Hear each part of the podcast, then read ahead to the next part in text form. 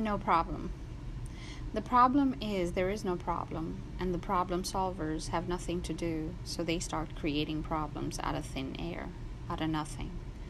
Then the problem is not to see that there are big problems everywhere, and it is woe unto him or her who cannot see or who will not acknowledge the problems.